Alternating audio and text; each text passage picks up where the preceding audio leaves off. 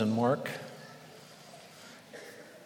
If you have a Bible, take it out. If you need a Bible, there should be one in the seat in front of you. And if you need a Bible, you're welcome to have the Bible in the seat in front of you. We would love for you to take it. I'd like you to find Luke chapter 12 this morning. We're talking about parables on Sunday mornings, and so as we've done many Sundays now, just start with our definition of parables so we start off on the same foot. Parable is a story taken from real life that teaches a moral or a spiritual truth. It's not an allegory that you try to decode, it's not a fable that sort of has fantasy elements in it. It's just a, a regular story taken from everyday life that helps you understand a moral or a spiritual truth. Jesus is talking to people who shared culture and shared language with him. And had many shared experiences. And so when he talks about lamps, or he talks about wedding parties, or he talks about mustard seeds, all these different things were familiar to his original audience. And Jesus is using concrete ideas to take sort of abstract spiritual thought and bring it down to a level where his audience could understand it. At the same time, he's not just making it easy for people to understand his point, because many times, like the passage we're going to look at this morning, people came to Jesus with a question. They wanted to know something, and people who are asking Jesus questions are a lot like you and I. They probably wanted a direct answer, a yes or a no, or a this is what it is. And many times, Jesus just didn't give them a direct answer. Instead, he told them a story, he told them a parable. And if they weren't willing to think about the parable, if they weren't willing to think about the story, they missed the truth that Jesus was trying to communicate with them. And that's certainly true in our passage this morning. Just a little bit of context before we read from Luke 12. Jesus had just been teaching about eternal, weighty matters. And you can go back and look at that in Luke chapter 12, verse 4 to 12. Right before Jesus tells this parable, he's been teaching about eternal, weighty matters. And when I typed that out this week, the first thing I thought was, well, isn't that what he always talked about? Eternal, weighty matters. He didn't walk around and have uh, some preachers call it a sugar stick. You beat the church with a sugar stick, and it's just like a make you feel good sermon, a light, a fluffy, uh, everybody leaves, and you're just all warm fuzzies. Jesus didn't preach many things like that. He usually talked about eternal, weighty matters. But it's certainly true. It's even more true in Luke chapter 12. And you can go back and read Luke 12, 4 to 12. Jesus is talking about life and death, physical life and physical death. And he's also talking about spiritual life and spiritual death. And he's warning people about the realities of life and death and the realities of eternal life and eternal death. And into the middle of that weighty, serious conversation, a man walks up, an unnamed man from the crowd, and he asks a, a, question that's completely out of left field. If you've ever been a Bible teacher, you've had this happen to you. Some of you had it happen to you this week at VBS with kids, right? You're teaching along and you're saying to yourself, man, I'm making a great point. This is awesome. I'm, I'm connecting with my audience here. And you're humming along through your lesson. And then all of a sudden, a hand goes up. And a student or a youth or maybe an adult, some of you know this happens in adult classes too. Hand goes up and the question comes out. And as the teacher, what you want to say is, What does that have to do with anything that we're talking about? That, has nothing to do with what I'm talking to you about. And that's exactly what happens here. Jesus is talking about life and death and eternal life and eternal death. And just jump ahead to verse 13. We're not going to read the whole passage, but Luke says, Someone in the crowd said to him, Teacher, tell my brother to divide the inheritance with me. And you just know that Jesus, you know, I don't know what Jesus did, what his facial expression was, but part of me would like to think that before he gave the answer, he said this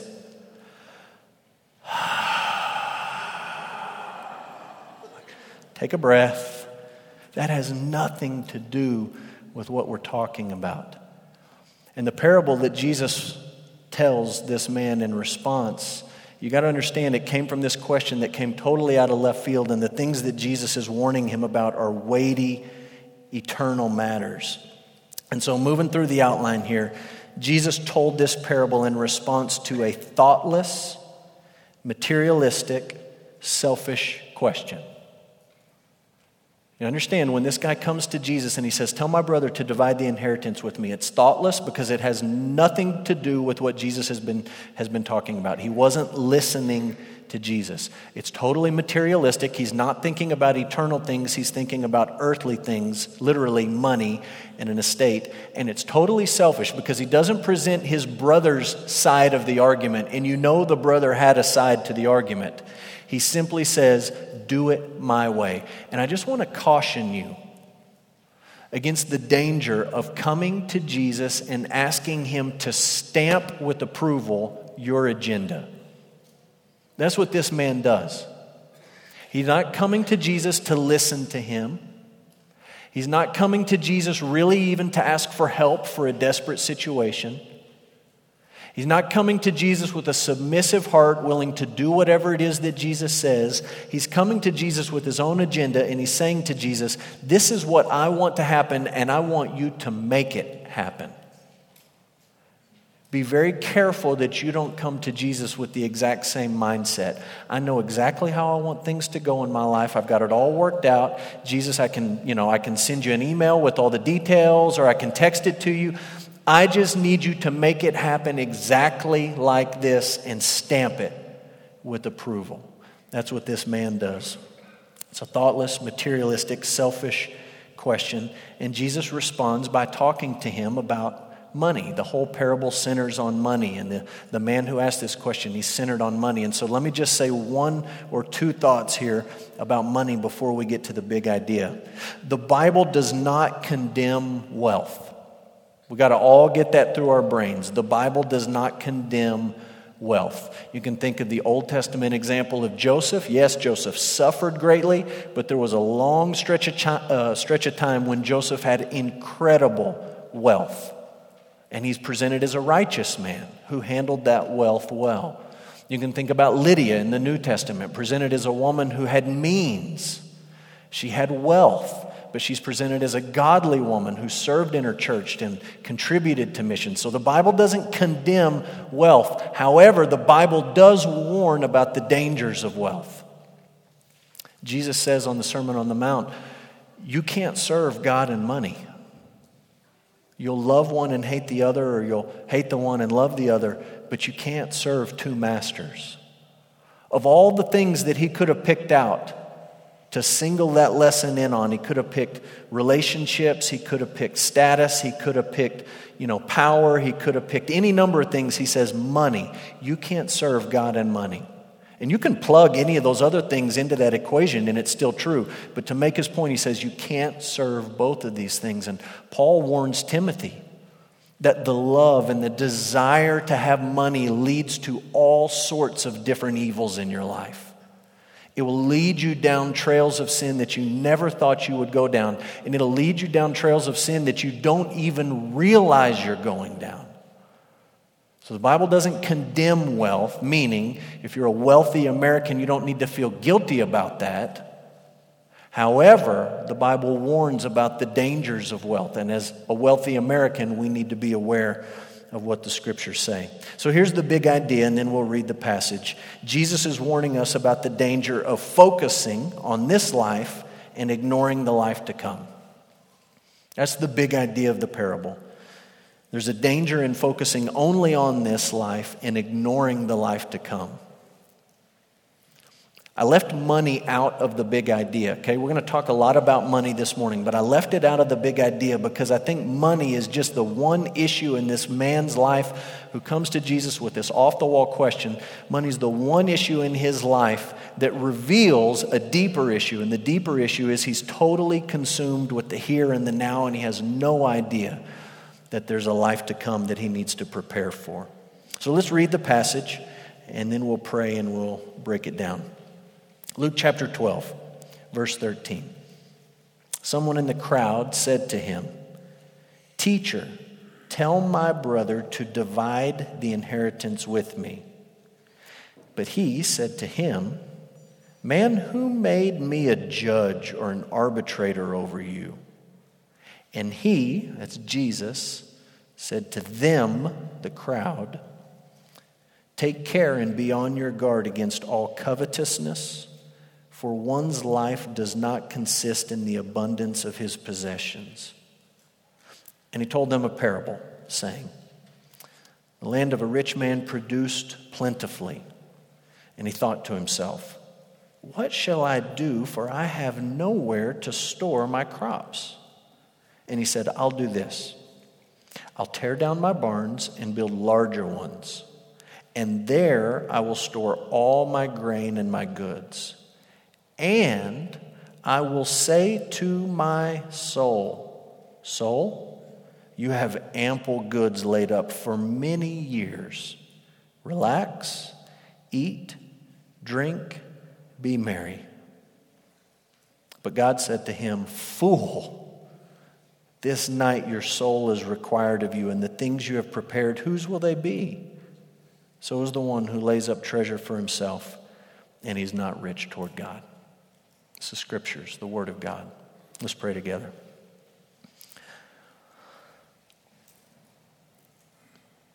Father, we pray for ears to hear what Jesus is saying to us this morning. Help us to understand the dangers that we face because we live where we live and when we live. Help us to hear the warnings that Jesus is offering in the example of this rich fool. Father, help us to see the dangers of focusing only on this life and neglecting the life to come. Father, give us hearts this morning to respond to your word. We ask for it in Jesus' name. Amen. So we're going to look at this parable with sort of two different perspectives. Maybe you could say on two different levels. First, we're going to say, what does the parable have to say to us about money, and then we're going to say, what does the parable have to say to us about eternal matters? And so, on one level, the parable is clearly about money, and we'll make a few observations as we think about money here. The first observation is this the rich fool failed to acknowledge God's provision. He totally fails to acknowledge God's provision. He's what you might call a practical atheist. A practical atheist. Obviously, this is a, a made up story. Jesus isn't really talking about a real person. That's sort of a parable, what it is by nature. It's a made up story, but it's familiar. And I imagine if you look at most people in the world, like this rich fool, they would be people who profess faith in God. They wouldn't just be avowed, hardened atheists. But in their everyday life, they just don't think a whole lot about God. And then when this man, when he stops to reflect about his money and his life and where he is and how things are going, he never in any of his musings thinks about God. He thinks about himself an awful lot. There's a lot of I's and me's and my's in the passage. But there's really no thought directed toward who God is. And there's certainly no thought that God is the one who has given him this wealth. He just says, It's my wealth. What will I do with my wealth? And God's absent from his thoughts. To me, this is what, what you might call the sin of godlessness. You can look in Romans 1, and Paul talks about God's wrath being revealed against mankind. And Paul says, God's wrath is revealed against mankind for all their unrighteousness and their ungodliness. And the idea in Paul's mind is that unrighteousness is sort of all the wicked, immoral, bad stuff that we do that God's angry with. And ungodliness is the fact that all of us have this tendency to live our lives with little or no thought to God and His glory. To just put it on autopilot and go through our day and live without thinking about God much. And some of you may be saying, Man, I know that temptation you know, I work in the oil field or I teach a classroom full of kids or I stay home with my kids and it's just you get in the, you know, the mode of getting through the day and it's so easy. And I'll just be honest with you, it's easy to be godless as a pastor because you're busy and you have things going on. All of us face this temptation just to sort of go through life thinking, what do I need to do next? Check it off my list, get it done, and to give little to no thought or God. And this man displays that to a, a high degree when he sits down and he has a moment to think about life, he thinks about himself a lot, and he thinks about his money a lot, but he has no thought toward God. He has no category in his mind for thanking God for providing him with the money that he has. So he fails to acknowledge God's provision. Secondly, the rich fool assumed his abundant wealth was for personal consumption. He assumed that all the money that God had blessed him with was for him to spend on himself. Look what he says in verse 18. I will do this. What am I going to do with all this stuff, all of my abundance? Verse 18 I will do this. I'll tear down my barns and I'll build larger ones. And there I will store all my grain and my goods. And I'll, I'll have it right there at my disposal to do whatever I want to do with it. It'll all be mine, and I keep it all, and then I can spend it when I have the opportunity to spend it and use it when I have the opportunity to use it. No thought in his mind that maybe God blessed him with this abundance because there were people in his town who didn't have enough. And maybe he should share with those people. It would be anachronistic to say he didn't think of his church, but let's say this he didn't think about his synagogue. Maybe my synagogue has a, a, ministry or a program feeding widows or helping the community or doing something that I could contribute some of this abundance to. I don't have room for it anyways. I could give some to those who are in need to something else going on. No category for that. He assumes God has given me what He's given me, or I have earned what I've earned simply so that I can spend it on myself, is all for personal consumption. Number three, he found security, or he tried to find security in his wealth. And this is the kicker.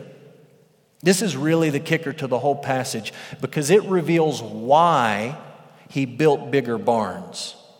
So I gave you the example of Joseph earlier, right? Joseph spent a lot of years in Egypt building bigger barns right? He was storing up grain and storing up food because this is what God had told him to do. This is why God had raised him up. But there was a purpose behind it, there was a motive in it. This man, the rich fool, says, I'm going to build bigger barns, tear down the old ones, build up bigger ones. And here's the reason why. Verse 19. So that in my soul, I can say to myself in the core of who I am, relax, eat, drink, and be merry. I can be at ease. I won't have to worry.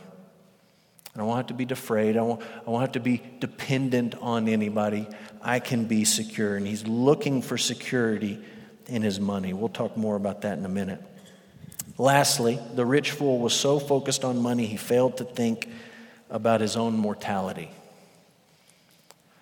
In all his planning and all his musing, there's no thought that maybe someday he just might die.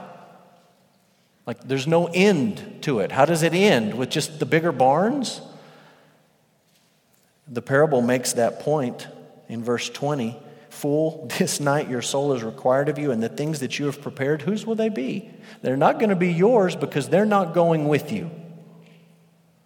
But this man, in his obsession with his money, He's only focused on this life and he's completely ignoring the fact that someday he's going to die and all this stuff that he's built up is going to just be somebody else's. He's never read the book of Ecclesiastes. And I know we're talking about an imaginary person here, but just track with me. In the book of Ecclesiastes, the author sits down and he's thinking about life on this earth as if all that existed was on this earth. Life under the sun. I'm considering all things under the sun. He's taking God out of consideration. And one of the things he says early on in the book is you know, it's a strange thing. If this is all there is, and there is no God, and there is no afterlife, and there is no eternity, if this is it, I see a lot of people working really, really hard for money. And in the end, they die. And I see an awful lot of people over here just squandering their life away, accomplishing nothing. And in the end, guess what happens to them? They die. They both die. And neither of them takes anything with them. And he comes to the end of looking at that in the book of Ecclesiastes and he says, What a waste. It's so pointless. This man is forgetting the fact that his life will come to an end, and he's living as if his money can make him secure. He's living as if he is not going to be mortal. His life plan, I already read this, but I just want you to see his life plan. Relax, eat, drink, and be merry. Don't get mad at me. I love the United States, and I'm glad to live in the United States. But there may be no better description of the American dream than those words right there eat, drink, relax, be merry. Just have enough, and everything can be easy. Do you know how many people live in the Bible Belt in this country and go to church every single Sunday who live for that reason? They never move beyond that. Relax, eat, drink, be merry. Churches in the Bible Belt are filled with people who, yes, they wake up early and come to church on Sunday. But if you really boil it down and you look at their life and you had a moment of honesty with them, they would have to admit, this is my life goal. I just want to relax and eat and drink and be merry. I just want to be comfortable. It's a bad life goal. It's a bad life goal. You know, in medieval times, uh, they used to use a phrase called memento mori. And they used to draw paintings like the one on the left. And we look back on that and we say, man, memento mori, it means remember you must die. And they paint skeletons holding on to people, and we think, oh, that's weird. Why would you do that? And then the Puritans came along several hundred years later, and they, you know, they didn't have selfies, but they had people draw themselves and it's the equivalent, and they, you know, take a selfie with a skull, and we're like, that's weird. Why? No, I, I get on Facebook, I look at your Facebook profiles, none of you are holding a skull next to your face, smiling. Hey, it's me and a skull. And we look on that and we say, man, they were obsessed with death. And if they could fast forward and jump ahead and sort of be here with us today, they would say, We weren't obsessed with death, we were just realistic about it. We just understood we're not going to live forever. And I think they'd spend a few days with us and they'd say, You people never think about death. You do everything in your power to push it to the back of your mind and to never deal with it or think about it or reckon with it. You've got to think about the fact that someday you're going to die. And this idea of memento mori, remember you must die, is probably a healthy practice for us to adopt. When I read the passage this week, I thought about two people. And I just want to tell you about two people that came to mind this week, okay? Reading about the rich fool. The first guy that came to mind, I'll call Benny, okay? Real person, fake name, Benny. And Benny is a super rich guy, okay, by uh, worldly standards across the globe and by American standards and by you know middle class standards, this guy has a ton of money. He's made his money in business, and he's more than happy to sit and visit with you about how he made all his money. He loves to tell the stories and, you know, sort of recount and reminisce about, oh, I made this big deal and I made this much money. I made this big deal and I made this much money. And believe me, he has a lot of it, a lot of it. And for years, Benny has been building bigger barns. And I mean that literally, and I mean that sort of metaphorically, right? He has spent decades of his life just piling up money, looking for security and money, forgetting the fact that someday he's going to die, and just sort of saying, I want to relax, I want to eat, I want to drink, and I want to be merry. Now, along the way, I'll be real honest to be fair to Benny, he's given a lot of money away. I mean, a lot of money, but he's kept a lot. And he just sort of has this feeling of, I have enough that I can relax and I can eat and I can drink and I can be merry. And he's very proud of that fact. And happy to visit with you about it and talk to you about it. And a few years ago, he got sick went in for sort of a routine procedure and they thought it went okay at first. It didn't go, go okay, and his health really deteriorated really, really quickly. And for about the last five years or so, he's been pretty much bedridden. And this period of time where he's been bedridden has sort of made him, my observation, anxious and angry at the same time. Anxious because he realized pretty quick I got a lot of money and it is not going to make me well.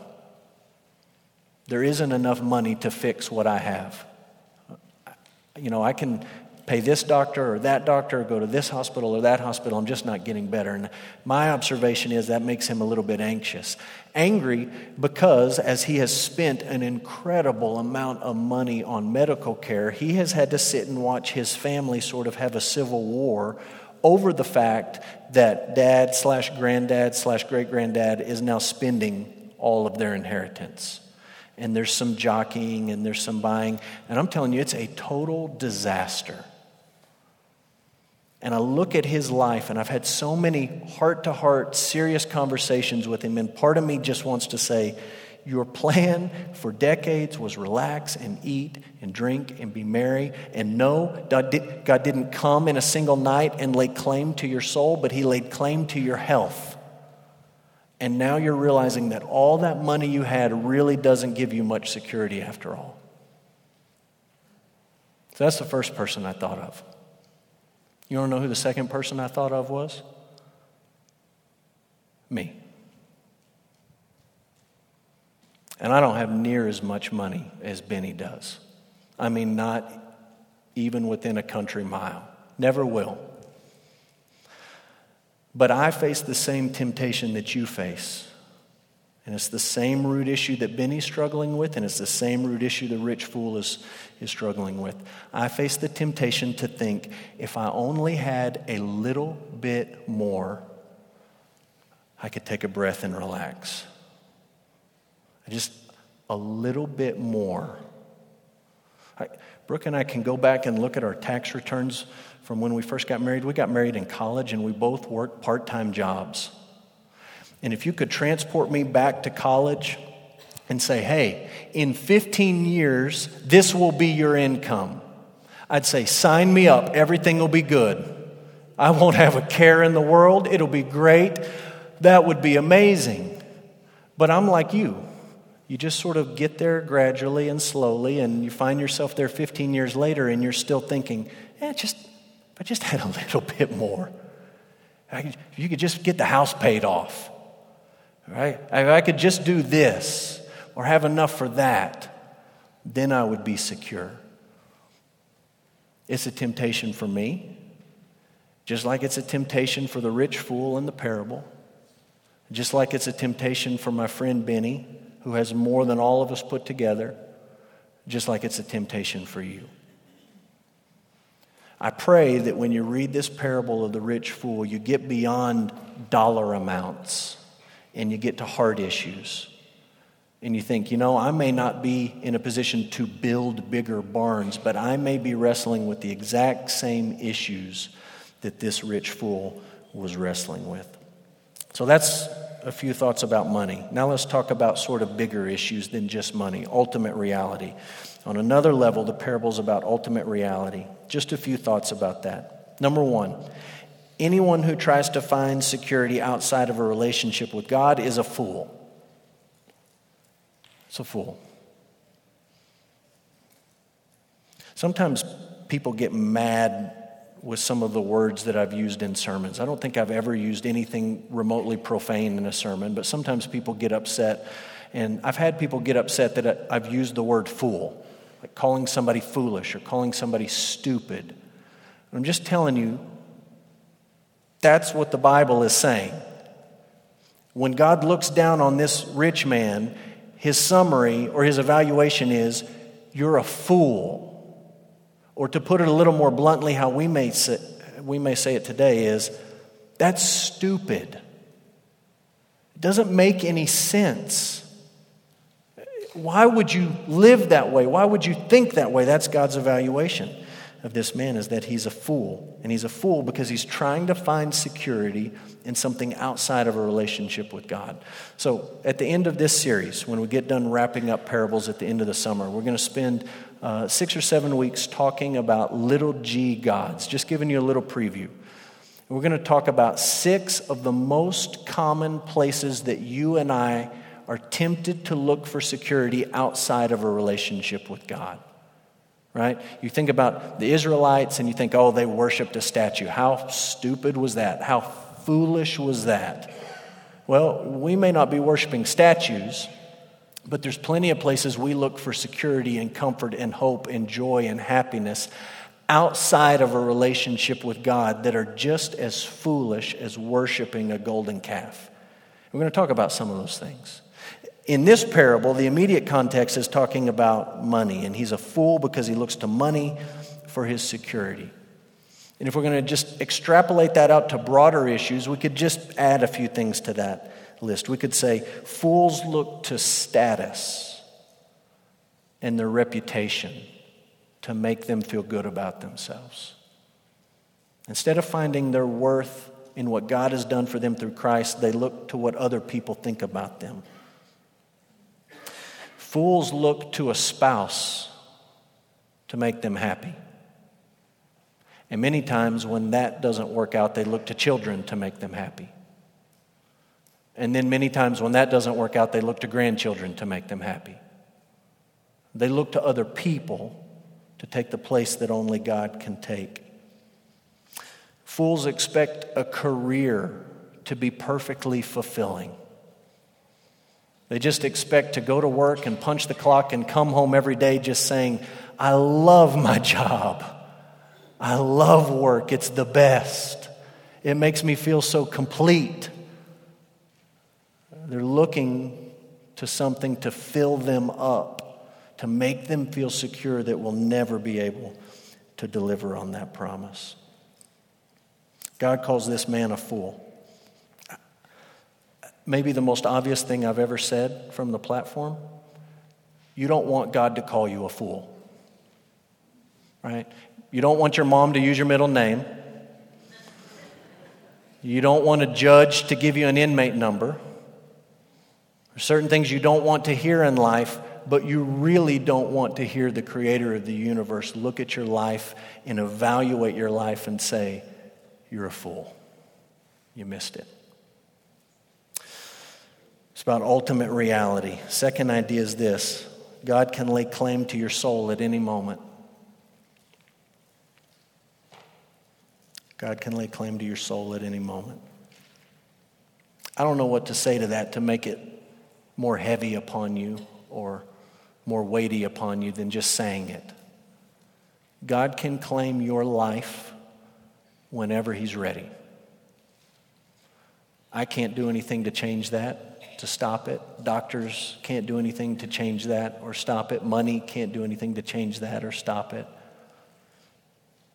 God can lay claim to your soul at any moment. You know, in the Old Testament, Abraham had to come to grips with that reality. God laid claim to his son, his only son, the son he loved. He laid claim to Isaac, and Abraham had to wrestle with that in one long night before he woke up in the morning, or maybe he didn't even wake up. Maybe the sun just came up and he was still wrestling. And he said, I trust God to do what's right by my boy.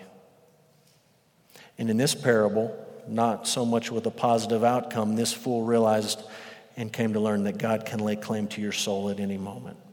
I think this is where we, we learn from people in the medieval period for all the you know, silly, superstitious things they maybe believed in. And we learn from the Puritans for all their shortcomings and all their mistakes. And we say we need to find ways to remind ourselves that we are going to die, that God can and will lay claim to our life at some point.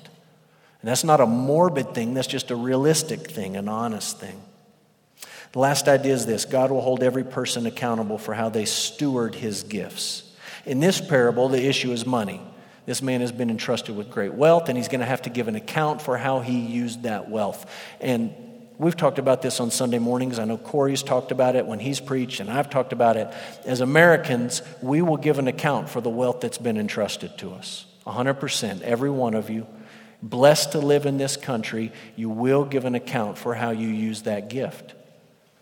But if we're moving beyond money, we can also say God's going to give us uh, this reckoning, this sort of uh, time to give an account for all of the things that He's entrusted to us.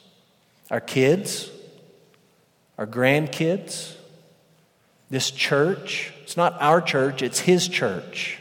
We'll give an account for how we stewarded that. We'll give an account for how we use our time and our opportunities. We'll give an account for how we steward the gospel the good news about Jesus Christ. The day is coming when all people will give an account for how they use the gifts that God entrusted to them. And my prayer as we leave this parable is yes, that we think about money. And maybe we make some adjustments or we do some repentance or some confessing or, you know, make some resolutions about the directions we need to go. But that we also realize the bigger issue is it's not just all about this life. There's a whole nother life, an eternity coming that we've got to reckon with. And the end of the parable is just a haunting phrase. He's talking about this fool, and he says, You're like the kind of person who lays up treasure for yourself, but you're not rich towards God. And when you listen to Jesus, you realize all the money in the world, all the barns in the world, all the stuff in the world is of no significance when you think about being rich towards God. And my prayer for you is that you are rich towards God. And that certainly doesn't mean you check off all the things that you do to obey God and you try to earn your way with Him and pay your way with Him. The irony of the gospel is this if you want to be rich towards God, you've got to start by admitting that you're not, that you're bankrupt. Not just that you're bankrupt, but that you have this debt that you could never repay to Him. And instead of looking to your own merits and your own abilities, you look to Christ. And you find righteousness not through your own goodness, but by trusting in Jesus and who he is and his life of obedience and his death on the cross.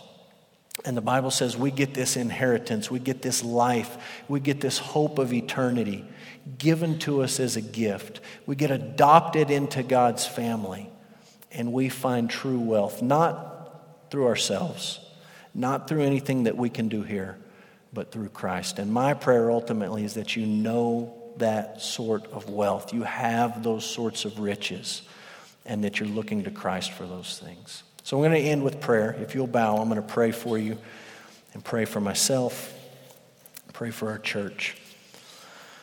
Father, we're grateful for your word, and we're grateful for these stories that Jesus told, these ancient stories. We believe that they're true. We believe that they have power. Father, we believe that they expose our hearts and our motives. Father, and we listen to a story like the one of this rich fool, and Father, unless our hearts are just rock hard, we're cut to the heart with conviction. Father, all of us can see ourselves, part of ourselves, in this rich fool, living in this world as if there was no life to come, trusting in money to give him security. Father, I pray for myself and I pray for those who are here this morning that we would look to Christ for life, for riches, for an inheritance, for security, for joy, for meaning, for purpose. Father, and I pray that if there are people here this morning who have never done that, that they would do it for the first time today. That they would turn from all of the little g gods that they've worshiped and they would turn to the living God. They would turn to you. Father, be honored as we sing and as we respond through music. We ask it all in Jesus' name. Amen.